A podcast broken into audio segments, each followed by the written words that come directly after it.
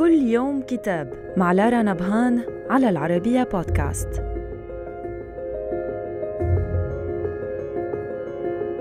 كتابنا اليوم بعنوان رحلتي من الدرعية إلى أمريكا.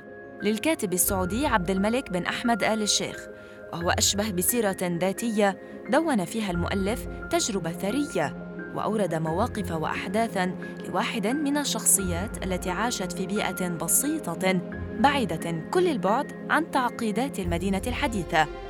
ثم انتقل للدراسة في مدينة صاخبة بالنشاط والحركة هي نيويورك بين نخيل الدرعية عاصمة الدولة السعودية الأولى وأحياء الرياض القديمة عاش المؤلف.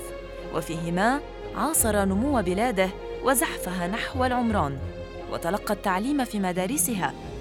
ولما لاحت في الأفق فرص الابتعاث قرر أن يكون من أوائل الملتحقين بذلك القطار السريع.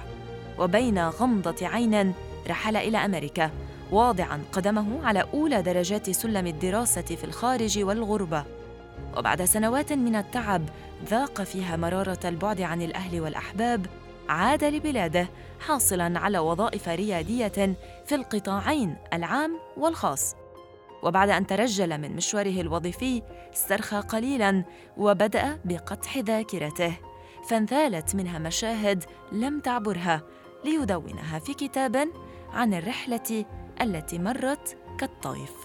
وإلى اللقاء مع كتاب جديد.